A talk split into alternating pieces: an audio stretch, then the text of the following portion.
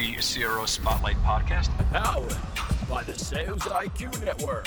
Hi, and welcome to the CRO Spotlight Podcast. I'm Warren Zena from the CRO Collective, and I'm here with my co host, Lupe Feld. Hey, Lupe. Hey, Warren, this is Lupe Feld, and I'm glad to be here with you. So, this podcast is really for aspiring CROs and CEOs and uh, current CROs whom are interested in learning from not only us, but the great guests that we're going to have. We're here to tell you that there's other areas of the business that can drive revenue, and we're going to look and inspect and come up with some great ideas for us to bring in as much revenue as we can and drive some meaningful change for the business. So, uh, tune in. We have some exciting opportunities coming up for uh, really amazing conversations. And uh, any B2B leaders, think you're really going to enjoy it. So thanks for tuning in, and we look forward to seeing you.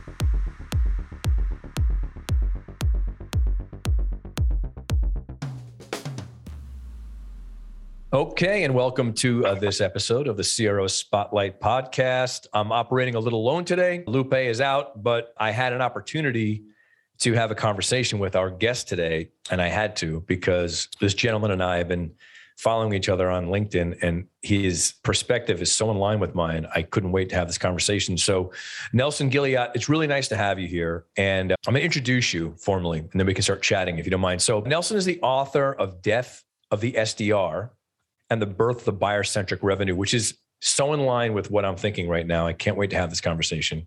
He's also the founder of the buyer centric revenue community. Uh, he's been an SDR, an SDR plus an AE, a sales enablement marketer. He saw the problems in the beginning of his career at a big company and then worked at startups where he was able to avoid most of the problems associated with those bigger companies. He worked at Western Union Business Solutions at a startup called UserGems and the book model was originally a playbook he created for UserGems. Anyway, uh, Nelson, welcome and thank you for talking to me today. Yeah, excited to be here. Thanks for having me. Totally. So here's where uh, we align and, and, why I wanted to talk to you. As you probably have saw, like the, the, the CRO collective mission and goal is to really rethink the way revenue operations are being structured today because they're broken and people are on autopilot. CROs are being caught in the middle because they're being hired essentially to run sales as opposed to actually run like actual revenue operations. And you know, we're trying to fix that. But one of the more important parts of it is that because most CROs come from sales, there seems to be this addiction to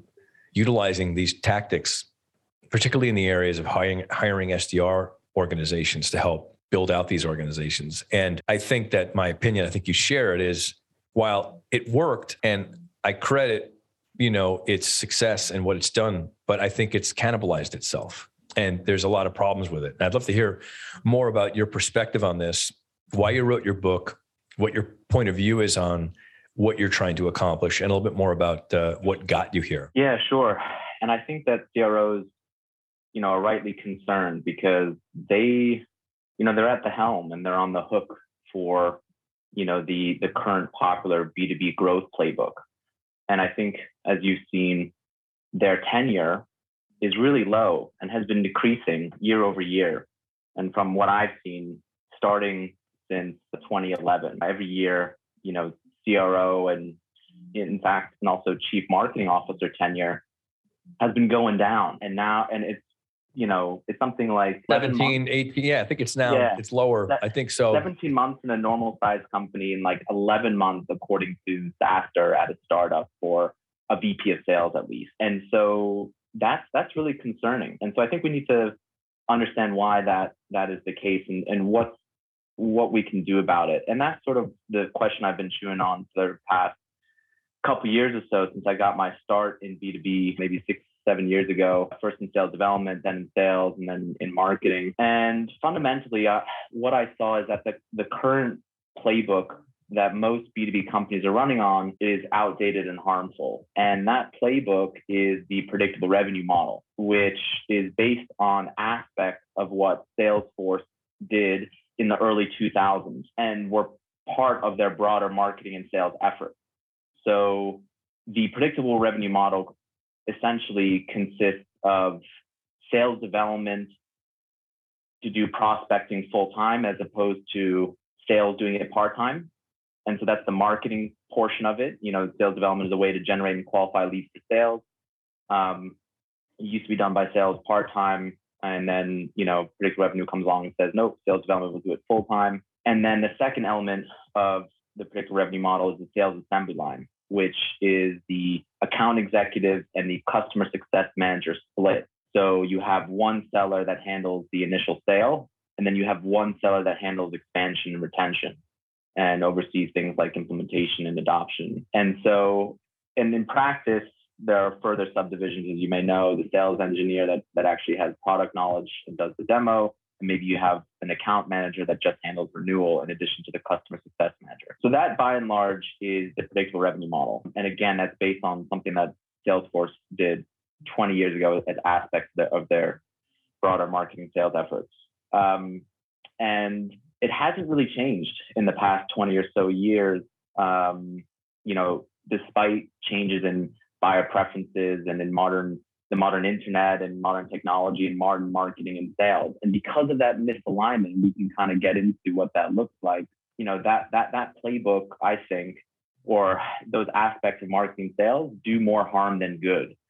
And the better elements of marketing and sales aside from predictable revenue are the ones that are actually generating the growth and the profit and the efficiency and the effectiveness. And so I think that that both marketers and sellers are very much harmed by the predictable revenue model. They're in this straight jacket that, you know, prevents, I would also say, leaving aside the business stuff, it prevents people from having more fulfilling careers. I think it, you know, there's a lot of frustration among both marketers and sellers because of this. And I think that's one of the reasons why we see across the board in both marketing and sales high turnover low tenure, low performance, or low goal and low job satisfaction. We can talk more about that. Okay, great. That's a really good kind of opener. And what I'm going to do is present a couple of sort of, let's say, devil's advocate points that you could respond to, despite the fact that I'm going to also make a declaration that I'm in agreement with you. But just for the sake of the conversation, other people listening to this, I'm sure like there's a whole cottage industry right now dedicated to supporting and growing SDR organizations. It's become a pretty like multi-million dollar business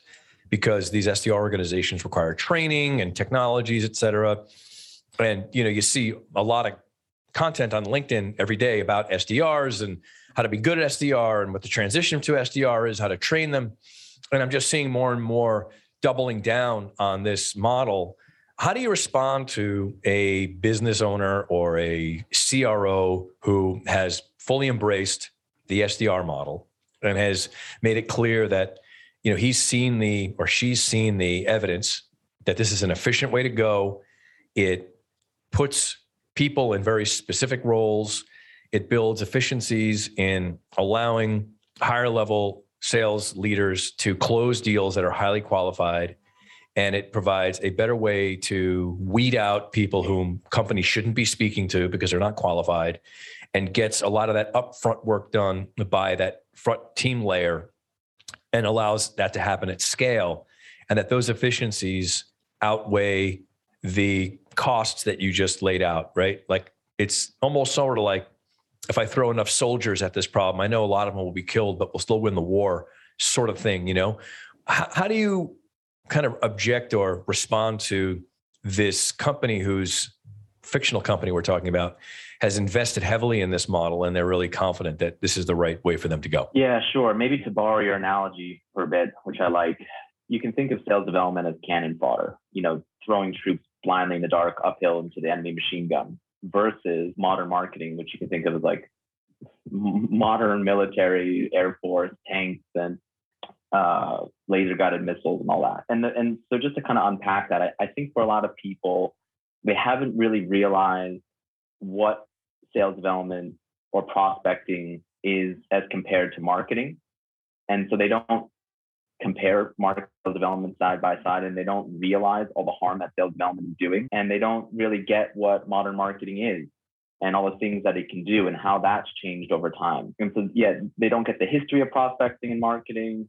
And so they're kind of just rolling with this outdated practice of prospecting which I explain is the function of sales development. And basically, I, I you know, define it as I basically view it as spam. So what prospecting is, it's a marketing strategy to generate and qualify leads for sales, primarily through telemarketing, email spam, LinkedIn spam, and physical mail spam, either to a person's work address or their home address. And spam is basically unconsented marketing solicitations to a buyer's private inbox. And you know, I think when you kind of put it into those plain terms, it's sort of like, ah, well, if you if that is the case, where actually what prospecting and sales development is, is spamming people, which I, you know, if you look at how buyers feel on the receiving end of it and how the people who in sales development feel about what they're doing, then it becomes quite understandable.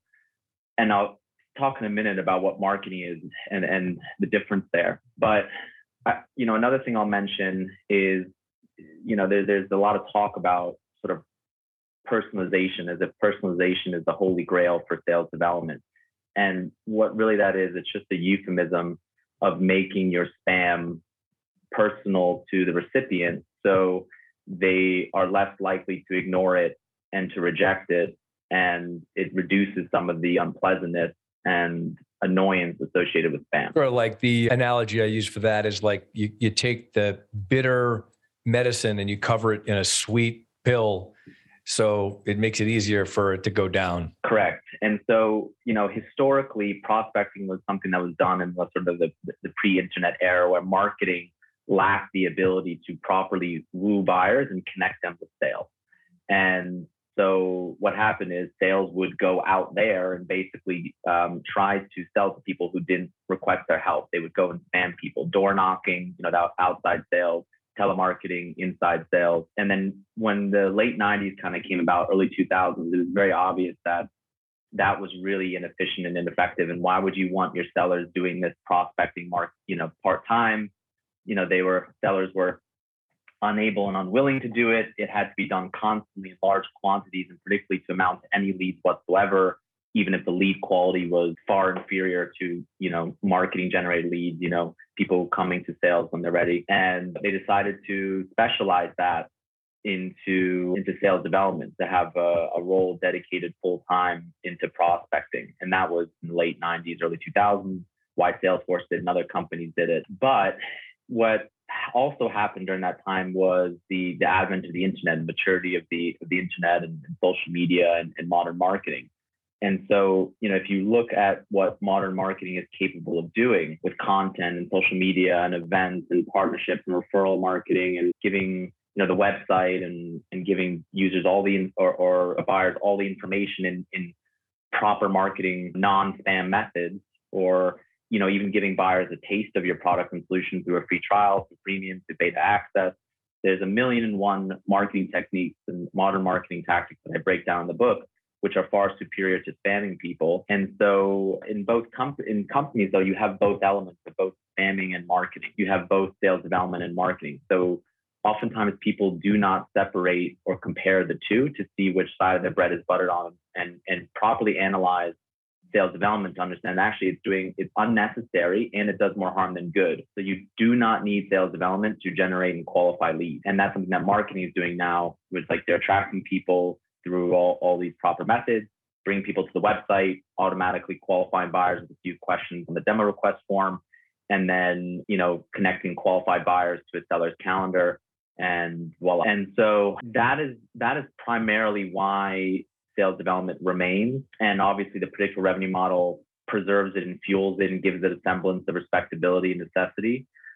And, you know, I, I think the, the illusion that just because sales development can generate leads and revenue does not mean that it is worth it. In other words, that it does more harm than good, that the ROI is there relative to other marketing possibilities. And if we look, it's, I think it's very telling that marketers or marketing do not advocate for prospecting, even though prospecting is a marketing activity. You do not see marketers beating the drum for telemarketing and the LinkedIn DMs or you know email spamming people or talking about personalization. You know, if marketing or marketers had to do prospecting instead of sales development, the game would have been over long ago. The reason I think another key reason I break down there's seven or let me just say this. The advocates of prospecting are primarily sales. Um, and it's sales that beats the prospecting drum. It's you know Aaron Ross who who wrote the predictable revenue model. You know he was a sales leader at Salesforce. He was you know yeah he was he was in sales. Most advocates of prospecting come from sales sales development background. They peddle prospecting to sales and not marketing. And I think one of and and my book identifies seven reasons why I have found sales leaders to be pro prospecting. But I think the chief one is the intellectual influence of the advocates of prospecting who come from sales and sales development backgrounds back in the day who, you know, who who advocate for this stuff. And I think sales leaders are not marketing leaders. They are typically, um, you know, not you know they're not they're they're unsuspecting about marketing. They don't they don't they often don't care as much about how marketing is done or how marketing generates leads which I think is a grave error because I think fundamentally the shift that has happened in B2B is that the, or, or, or, one thing that I think that the predictive revenue model did right is identifies the shift is that the key to sales and success, the, you know, the key to a company's growth and profitability is a predictable and repeatable source of pipeline, of a sufficient quality of lead to sales. In other words, marketing pipeline. But it gets marketing wrong with prospecting. It doubles down on prospecting instead of embracing modern marketing and minimizing or eliminating prospecting and sales development entirely. And so the fundamental shift in B2B is that companies are really marketing led, not sales led. It used to be that sales had all the information that buyers needed in order for, uh, for a buyer to purchase a product or service they had to speak to sales. Marketing really couldn't get that information to buyers. They couldn't really educate them, make them well informed, and, and easily connect them with sales. So, so that has changed. And right now, marketing is really in the driver's seat, kind of responsible for most of the buyer's journey. You know, I think according to Gartner, you see that like basically marketing is responsible for 80% plus of the buyer's journey, and then sales, like you know, less than 15% or something like that. But yeah, it, it's marketing that's making these buyers well informed and in buy mode, which is great news for sales because sales gets these layups and, they and they get to sell to people who want their help, and then sales gets to focus on help on facilitating a purchase and then making these people successful and growing the relationship and expansion and retention, which is in the business model of B2B is largely subscription based. So the selling never stops with a customer. There's most of the revenue and profit for customers comes not from the initial sale, but from expansion retention. So you might have heard the the saying land and expand. Most companies have a land and expand motion. They, you know, get a customer with a small sale and then they nurture that relationship over time through sales and, and as, as well as marketing to produce a long-term relationship and increase purchases and advocacy on behalf of the customer and referrals from the customer. But really, I think, you know, that shift hasn't fully you know, because the predictable revenue model has blocked companies from fully uh, adopting or adapting to that to that shift, and so companies are still stuck behind. I, I hear this whole thing, and everything you're saying is makes a lot of sense. I, I think that let's unpack it a bit because a lot you said there. So it sounds like what you're saying in a way is certainly this model was created at a company that was at a time where none of the stuff that we have available to us today was available so it was a unique sort of time in uh, the evolution of selling and marketing that, you know, and again, I, I, give a lot of credit to Aaron Ross for what he did. I think it is actually really impressive that, you know, he kind of created an entire new paradigm and it worked. But I would also venture to say, too, to your point, that it was done at a time when it could work, right? It can't work anymore, right? There's too many automation tools and there's too much white noise. And the other thing, too, is if everybody adopts that same strategy, then customers are going to be cannibalized by all these different services. And it's going to become a big, if I pardon the term, shit show because now they're getting spammed by everybody, right? If everyone adopts that same thing, it's not just one army coming at them, it's hundreds and hundreds of armies coming at them, telling them, you know, because you and I are both profiled for many, many, many different types of purchases, not just one. So if every company, not every company, but if the majority of companies adopt this same strategy, that means that's going to be more and more and more SDRs reaching out to me in various ways, and my inbox is going to be overloaded, and it's going to create white noise, which is what's happened. That people just tune out sales in general. That's one thing, but but I want to back up a bit and ask you about this because I'm in agreement, right? That if marketing and, and I don't want to knock marketers, I think it has less to do with marketers themselves. It has to do with organizations and how they deploy marketing. When marketing is done properly, it should do the right job of qualifying people in the same way that these SDRs are doing it right now. It should be a marketing function, not a sales function. So, in your view, was it because marketing wasn't working that this was decided? Like, in other words, why wasn't, let's say, for example, marketing just improved or increased in its scope? Is it because sales organizations took over and they felt they wanted more real estate inside of the attribution chain? and they wanted to own more of this or is it because marketing was failing to do its job like what what started this initial idea when in fact we you and I could probably agree that when marketing is done properly a qualified lead should land on the desk of a salesperson more consistently yeah so you know I think fundamentally, if you observe what's going on in marketing today, marketing is trying to liberate itself from sales development because marketing is handcuffed to sales development. They're preempted by sales development. They're crowded out by sales development and counteracted by sales development. And if you look historically, you know, once sales development was created, basically marketing, you know, it was torn between okay, your job is to do some proper non-spam marketing and attract, you know, buyers to request to speak to sales.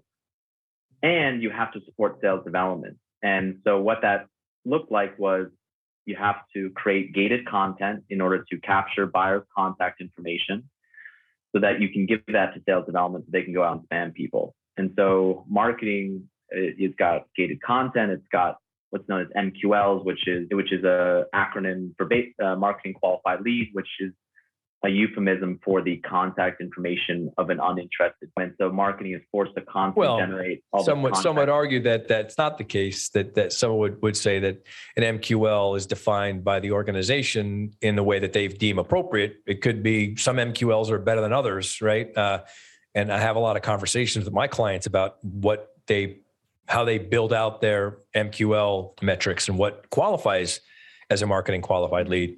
So in some cases, they do a better job. I've seen some companies do a really good job of a marketing qualified lead is somebody who has to be, you know, 25 to 30% deep into the pipeline, you know, before or funnel before they even have a conversation. Whereas, as you know, other ones are just nothing more than fill out a white paper or download a white paper.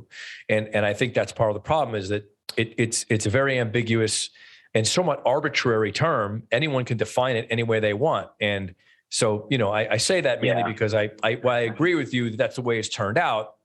I think that that still people can assign value to the MQL in any way they choose. It just needs to be assigned better. I think there just needs to be more of a strenuous way in which an MQL is determined. That's that, yeah, that and, might... and, how I've helped people clarify this is the way that I define a lead, which I think is you know an appropriate definition of a lead is a uh, qualified buyer that requests speak to sales. You know, so this is a website demo request, for example. So marketing has done mm, you know, proper non-spam marketing. This person comes website, requests a demo, marketing qualifies them, and connects to the sale, hand rate, you know, and and that's the point I think at which marketing's job is is kind of done and sales takes over. And so, but what what what what happened with SDRs and what happened sort of in you know beforehand with prospecting is that marketing was sort of the handmaid to sales development or was sort of servient to to facilitating prospecting. And so you, you have yeah trying to trying to capture people's contact information or purchasing it through lists trade shows, business cards, whatever. And then you try to, what lead scoring is, is basically trying to prioritize which of the contact information of uninterested buyers you're going to spam. And so you do that based on the likelihood that they may request to speak to sales in the future. So that is based on a bunch of things like they downloaded the white paper, they visited the website, they attended an event, but that's all like assuming that they actually want to speak to sales and they're and what you're trying to do is you're trying to push buyers prematurely into sales with prospecting, with sales development. And so, and so what again, companies have a mixture of both. The marketing will do all this stuff to kind of woo buyers. And then before buyers are properly ready to speak to sales, sales development will come in and, and push them prematurely to sales.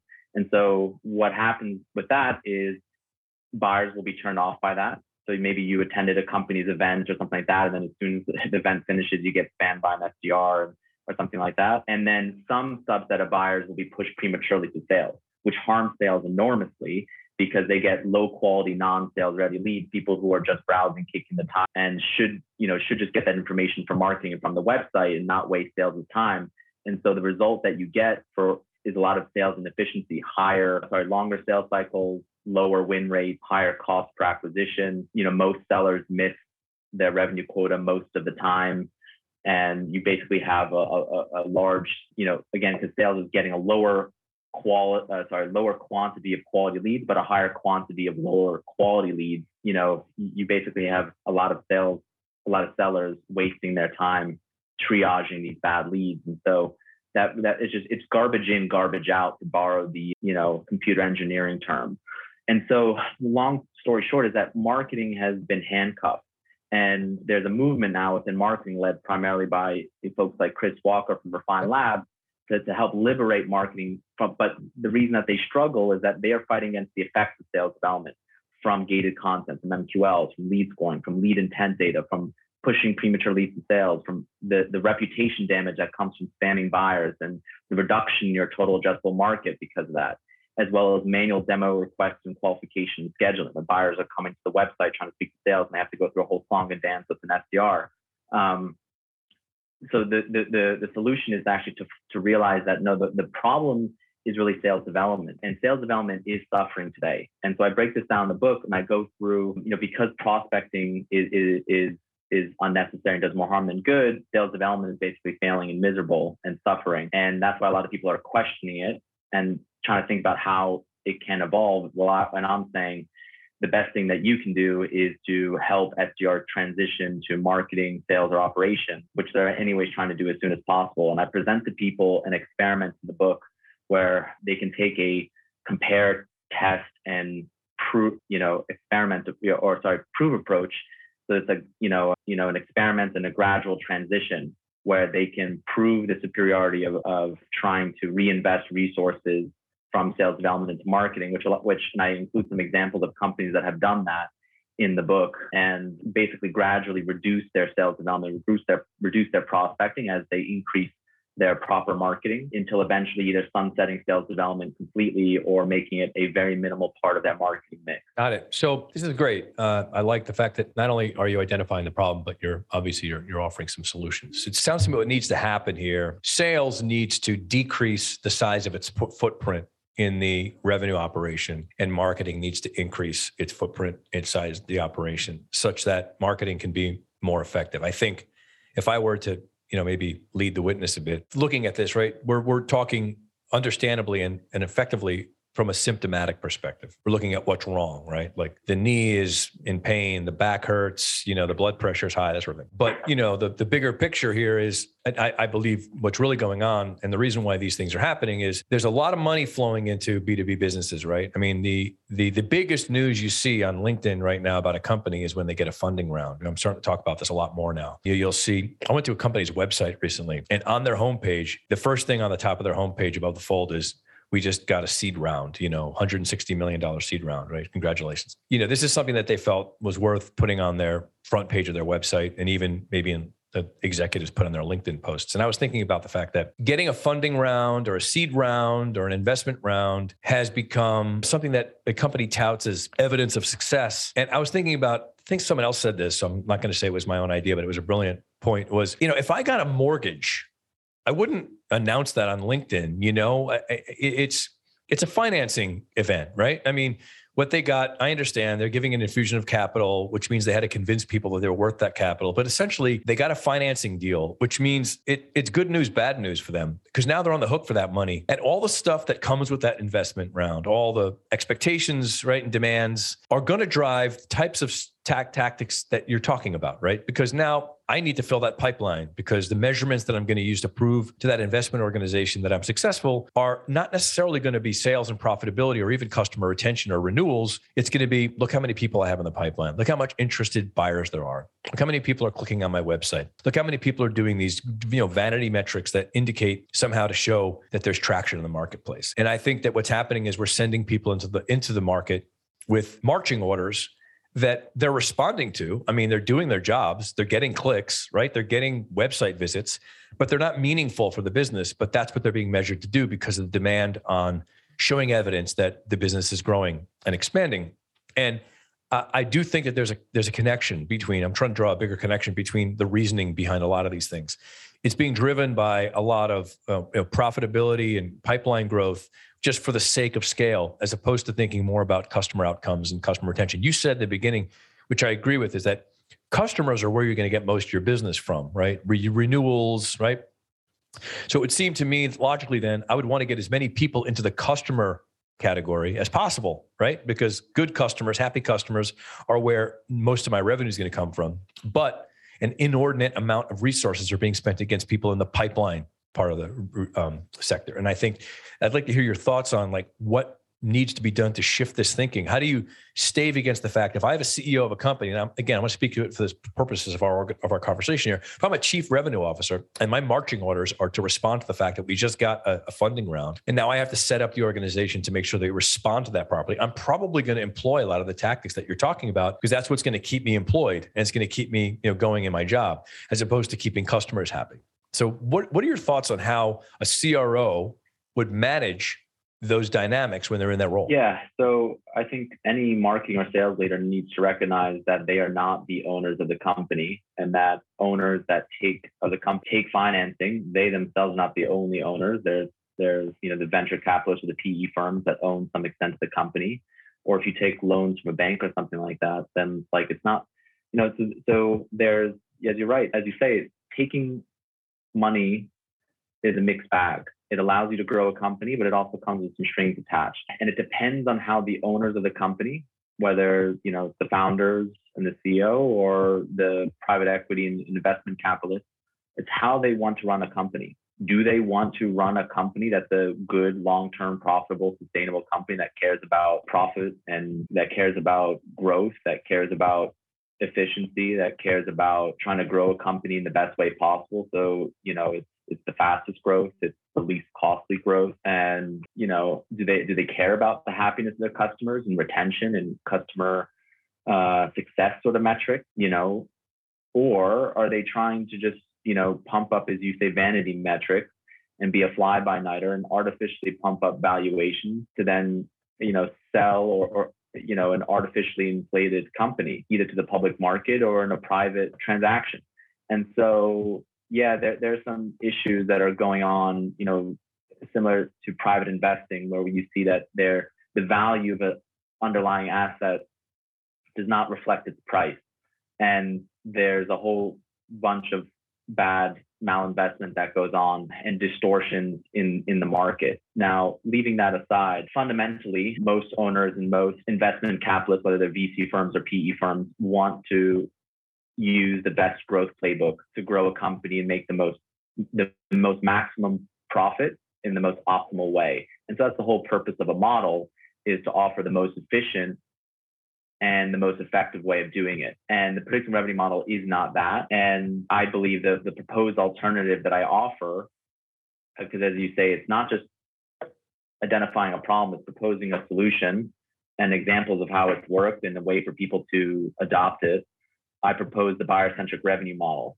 which is you you know marketing, not sales development, and full sales cycle sales, not the sales assembly line. And so what I mean by full sales cycle sales is the AE or the account executive and the CSM or the customer success manager combined, no handoffs and no prospecting. You know, a seller, if they want, can can generate leads, you know, through proper marketing, non-spam marketing, but it's icing on the cake to what marketing is doing.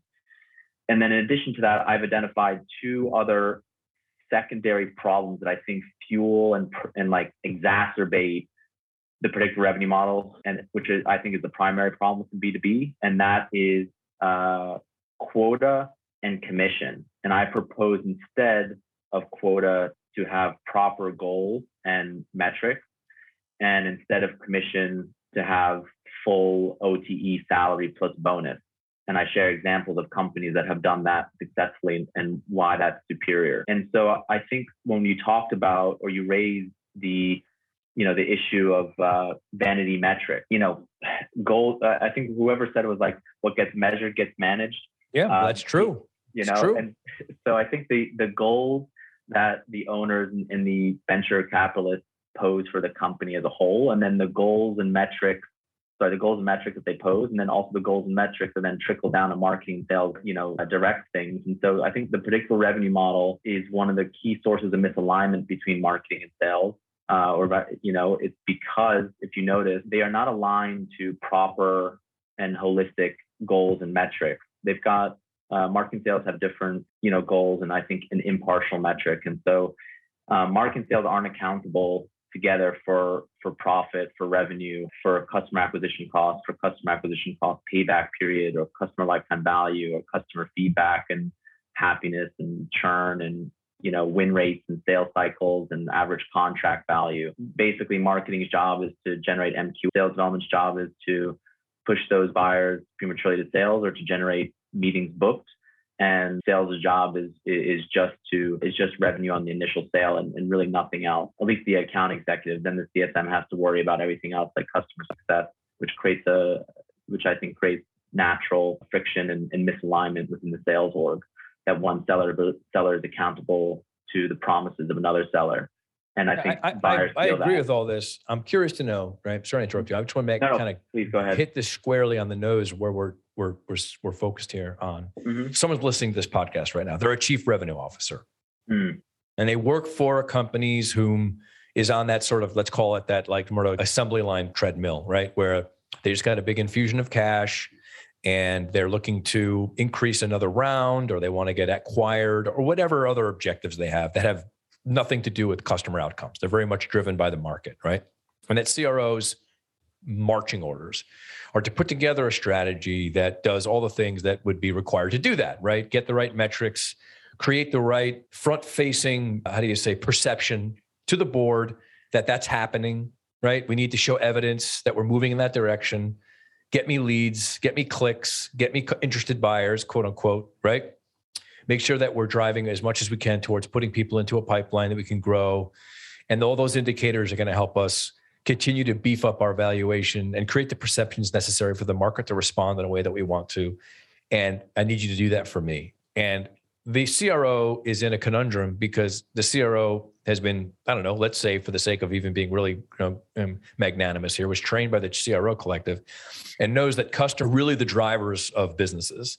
And that ultimately, if he wants to keep his people happy and keep them engaged and aligned in an organization that works, that they all need to be on the same page and fighting for some larger goal, which is mostly customer retention and customer satisfaction. But those things aren't achievable because they're counter to the marching orders that I just got. What does a chief revenue officer in that situation do to recalibrate and not end up being one of those, you know, 11 or 17 month, you know, CROs? Yeah, so great question. So the same thing that I recommend that people do on the marketing front, which is analyze sales development and marketing, and I propose this test, prove, and gradual transition approach. You know, where you propose a business case for, for experiments, and then you prove, and then you you know gradually transition reinvest resources. You do that similarly with sales and with the sales assembly line, as and as opposed to full sales cycle sales and also with quota and commission. And so I present to people a way for them to do that. So if you're a CRO, what you should do is you start by obtaining a historical baseline where you analyze the health of your sales organization, your sales assembly line, using real business metrics that the CEO and the board actually cares about. So you're looking at profit, revenue, the number of customers, number of opportunities, growth rates in, in everything, and win rates and sales cycle in your average contract value and your cost per acquisition and your churn rate um, and your expansion reoccurring revenue and all those customer success metrics, right? Customer health score, customer satisfaction score. You're, you're trying to get a full picture of how happy customers are with you and how your sales org is doing. And then, you know, obviously you calculate the cost of your sales org, the hard cost, salary benefits, everything like that.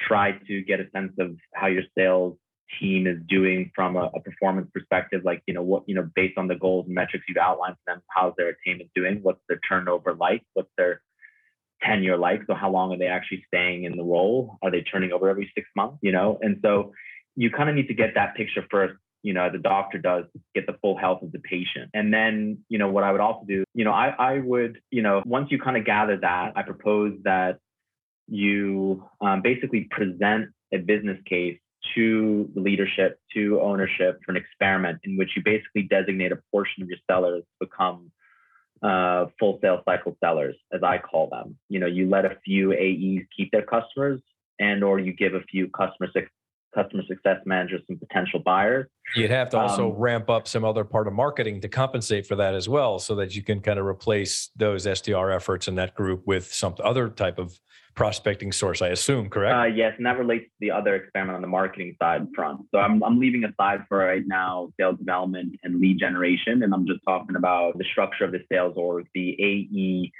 CSM combined, no handoffs, no prospecting, as under the full sales cycle model I propose for sales. But to prove that and to like give that a shot, you do it in an experiment way where you, you know, some subset of your existing sellers transition to that. You can ask for volunteers and, you know, you set out, you give them the, the proper goals, metrics, and compensation that I recommend. And you know, you run that experiment for the duration of a few sales cycles. So you can basically track your sales metrics all the way to the end and ensure repeatable success. And then if it doesn't work, you you know, basically then those AEs customers can be handed off to CSMs as they were before. And the AEs can return to what they were doing before and just handling the initial sale. You know, that's essentially the experiment to prove it. And some companies are doing that. And I outlined a few of those in the book. And companies, you know, to to some extent have combined that that sales role, you know, the AE and the CSM role, or, you know, they haven't specialized specialized it or kind of divvied it up into so many subdivisions. So companies kind of do that to different extents. But that's what I would say. You need to you need to have a you know gather data and then do an experiment and then you know with proof then be able to gradually transition things and so that's the best way to go about it and then as you say, so essentially yeah. as it sounds like what you're saying is in short you need to gain permission to experiment and in order to experiment and make your case you probably have to collect some really compelling data to show that there's a problem that the ceo may not be aware of and that that data needs to tell a story that has the CEO persuaded enough to say, okay, I'm willing to have you carve out a section of your organization to try something different. And if you can prove to me that you've alleviated those those issues that I'm seeing that and you can do it at scale that I'm willing to consider it. But you sort of have to have that experimental space to play in first to be able to do it so that you can prove out that a different model works. Yes quantitative metrics as well as qualitative. And so what I would do is I would speak to your customers to your buyers and I would ask them, you know, do they prefer a, a single seller, no, you know, a seller that is accountable to their promises and has greater efficacy and expertise, or would they prefer, you know, these handoffs among sort of partial sellers, you know, one seller to do this, one seller to do that. And I think that's part of the story that you tell to the board, which is, hey, the quantitative metrics aren't as good as they can be, or maybe they're not looking too good. And from from speaking to our customers, they actually prefer that our sales org operates differently. And then you can also speak to your sales org. I think, and I argue, and from my anecdotal experience and from, my from my my data research is that sellers don't want to be on the sales assembly line. They they don't want to do the partial sales. They don't want to do prospecting. They want to do the actual sales job. They want to you yeah. know, do the initial sale expansion and retention. I, I, agree. It seems like SDRs are almost in a persistent pursuit of getting out of being SDRs. You know, it's like they see it as a place they have to get through to become salespeople. You know, and they're it's it a training ground. Well, and in fact, it's more of a burial ground because you know from from Pavilion, formerly Revenue Collective, they yep. did a, a big analysis, and only 22% of SDRs turned AEs yeah, um, and actually perform. And the reason being is it's not a sales thing; it's a marketing thing to do prospecting. I, I agree, and I would say it probably would be looked at because, by the way, it is the way people sort of like rationalize things is that well i'm glad we did this because we found that 22% you know? It's like almost like uh, it was a weeding out process as opposed to the other 78% of people or whatever it is 80 something percent might have been amazing salespeople buried in that but they didn't stick around long enough to be developed or found out. And so it's not like you found the diamonds in the rough. It was like those are the only ones that hung out long enough to, to make it work. Yeah do you but, think attracting good talent no I, I, when you offer them a sales development so. role does any parent want their child to be a sales development role does any sales leader, if they're being honest, or sales development leader, really want their kids to go to college in four years and all that money and, and whatever to then end up basically spamming people and doing telemarketing email spam. It was a very clever trick to disguise the sales development role as a sales role, even though it's technically marketing spam drudgery, and to make that a requirement for sales because otherwise they'd have trouble getting people into that role. Yeah, no, I agree.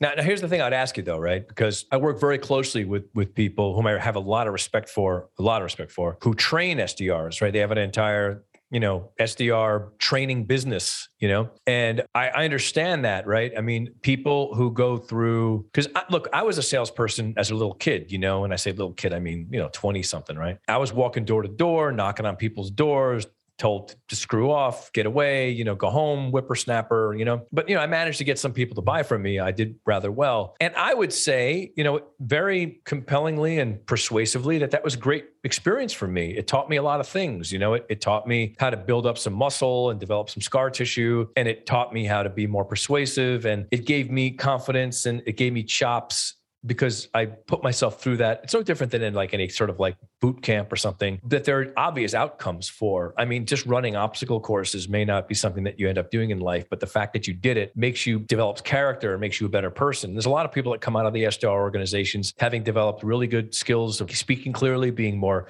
succinct, being more direct, having a lot more confidence. And those aren't bad things. So there's a lot of people that would say that this sort of frontline sort of work is a good opportunity for people to develop skills faster that they need in life. And some of them end up becoming successful at it and actually end up running them. So what's the argument to say that the SDR organization is a really good proving ground for a kid? Like particularly like let's say I'm a parent to your analogy, right? And I got some spoiled kid that I can't stand now. I mean, I raised this kid as best I could, but all they do is complain. Throw them into that situation. They'll learn something. They'll get rejected for two years. And they'll probably develop some thick skin that I probably want them to have that I wasn't able to give them. And you know, is that so bad? I mean, I guess maybe they aren't aren't really doing something that's so great for society. I understand they're spamming people, but at least they're going to have a chance to go in there and really have to understand what it's like to be in the marketplace and have those kind of experiences that'll build up some other aspects of their personality that may be beneficial. I, I hear a lot of this. I'm curious to know what your thoughts are on that. Yeah. So what I would say is the best way to teach someone to shoot a basketball is not by having them kick a soccer ball in their face.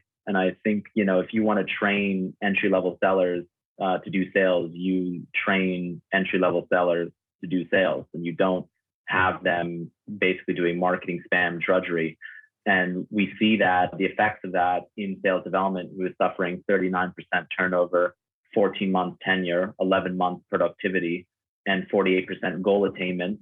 And among the SDRs that become AEs, that's even worse. It's what is it, 22% goal attainment. So if we were to project those dismal figures in any other department, they would be untenable in product, in HR, in finance, in marketing, and or even amongst your customers if you projected 39% turnover amongst your customers and how expensive and time, capital, and labor intensive sales development is and all the efforts that go into constructing constructing and maintaining that organization. Whereas if you just had a proper entry level sales role, which exists, then you do that. Similarly, if you have an entry level marketing role, marketing specialist, marketing coordinators, content marketing specialist, social media you know specialists, marketing writer, partnership marketing manager, whatever you call them. And so that's what I would do is like if you know you, you bring a new person to the sales org, just like any other role, you teach them, you train them, they shadow people, you you you know you you learn sales on you you learn you know you learn sales well, like i was sales. taught i mean i was taught that way. I was taught i went out on the road and i actually was running sales meetings and doing the actual work and there's no doubt about the fact that i learned the same things that i just said to you. I was still rejected it was still difficult but i learned a better skill right? So I, am in agreement with you on this one but i thought it was worthwhile because i hear a lot of this. Please continue. Uh, the the average cost of a fully loaded sdr direct cost, benefits, all that type of stuff is about 130,000. Um, and the cost of turnover is one and a half to two times that. And they turn over quite high, as you know, at 39%. And so you need to, one thing that I outline in, in the book is how to properly analyze the cost of sales development org and then project the opportunity cost and all the talent and productivity that you can unlock if you were to repurpose that talent into sales and operations and marketing, which again, they're trying to do as soon as possible, and all the profit and growth that you will get out of that. And so I outlined the the way for for, for people to gradually sunset sales development, to repurpose sales development. And I just want to touch upon that very, very briefly, which is in that experiment that I mentioned that outline in my book, there's two experiments. One is you automate website demo request and qualification automatically on the website you repurpose those SDRs that were doing that, you know, in other words, inbound SDRs to helping, ideally to help out with marketing stuff like proper marketing, but you know, if not, you can just have them do prospecting. Um, you give them quota and commission relief accordingly. Um, and then the second experiment that I recommend is that you gradually reduce prospecting activities in their prospecting quota in 25% increments. So if you know they if their prospecting quota was 10 meetings a month, then you make that into like eight eight meetings a month. And then if they were doing 100 telemarketing calls, they're doing 75 marketing, sorry, 75 telemarketing calls a day instead of 100 or whatever it is. And then you repurpose those SDRs to marketing, you know, content, social events, community, partnership, referral. So you sort of then, reallocate their time towards other things so you Yeah. get more value out of them and you utilize that resource more correct. effectively. And and they'll be thrilled. And then you prove and then and then basically yeah, you monitor your metrics. You do that over a few sales cycles to again, you know, track all those metrics all, all the way to the end. And then, you know, and, and I think what you need to also do is that you need to recognize that that marketing is kind of begging to like and, and is fighting to be free of this stuff. And so you you give marketing greater free rein for them to tee sales up with website demo requests, with high quality leads that have higher win rates, faster sales cycles, and and really improve the efficiency of the sales org and makes the CRO look better. And hopefully we can reduce that low tenure among CROs and the dissatisfaction among CROs to be like, you know, you know, no matter what I do, I feel like if I follow these best practices, I'm I'm stuck in a rut and I'm just going to be fired or or I'm going to quit in frustration. Yeah, uh, this is great. We're kind of hitting the end of our time here. We could probably talk for another 45 minutes or so, I'm sure. So I want to make sure that we we we we end this on a, a, a conclusive note because what you're saying is also valuable. And by the way, just so you know, I'm kind of a bit, you know, happy you're saying all this because you're basically talking selling my own work here because I assess companies in the way that you're proposing. I have an entire assessment program for exactly the same stuff. So this is one of the reasons why I wanted to talk to you. It's amazing how closely aligned we are on this. And it's great to see because you and like you said, like Chris, you know, there's some people in the marketplace who are really making a lot of sense. And I, I'm really hopeful that more people listen because I could see how the things you're talking about, we're talking about, if they were implemented, we can have a really big impact on the way companies thrive. Not only that, but also the way people within the companies thrive. Because I agree with you, it's become sort of like, you know, a graveyard for a lot of people to go into organizations with these types of objectives. So I close it out like you, this. You are one of two sales leaders that maybe one of two that I'm aware that I, I would consider no one of three that I would consider modern in alignment with with, with these views and, and and are really leading the next revolution of, of sales and helping sales to, to liberate from these bad practices and become way more fulfilling and way more productive. And so I'm glad for you and your efforts and and thank you for for Sure. uh, Look, it's a team what you do. effort, man. Together. So that's why I wanted you on here. I, I want to collect more people. So it's funny. I'm going to just be transparent. So in order for me to set up my technology the way that I wanted to today, I had to abandon one port in my computer, and it's the one that charges my computer. So my battery is going to run out. So, but I want to thank you because literally I'm getting a red light here. This is a great conversation and there's so much here. And I want to, if you could just, what's the name of your book? It's the death of the SDR and the birth of buyer-centric revenue. It's available on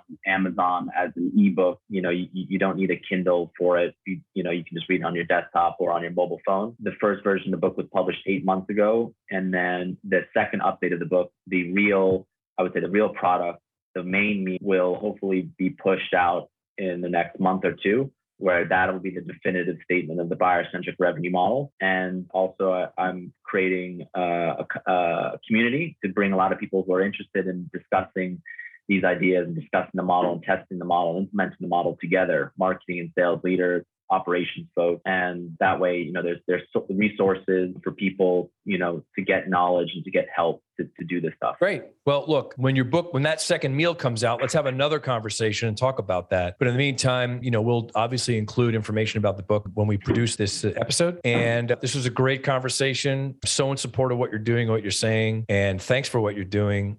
And for all this great information, it was really helpful and actually very practical. So, uh, Nelson, it was great talking with you. And uh, I know we'll be talking again. Awesome. Thanks for having me. Thank you.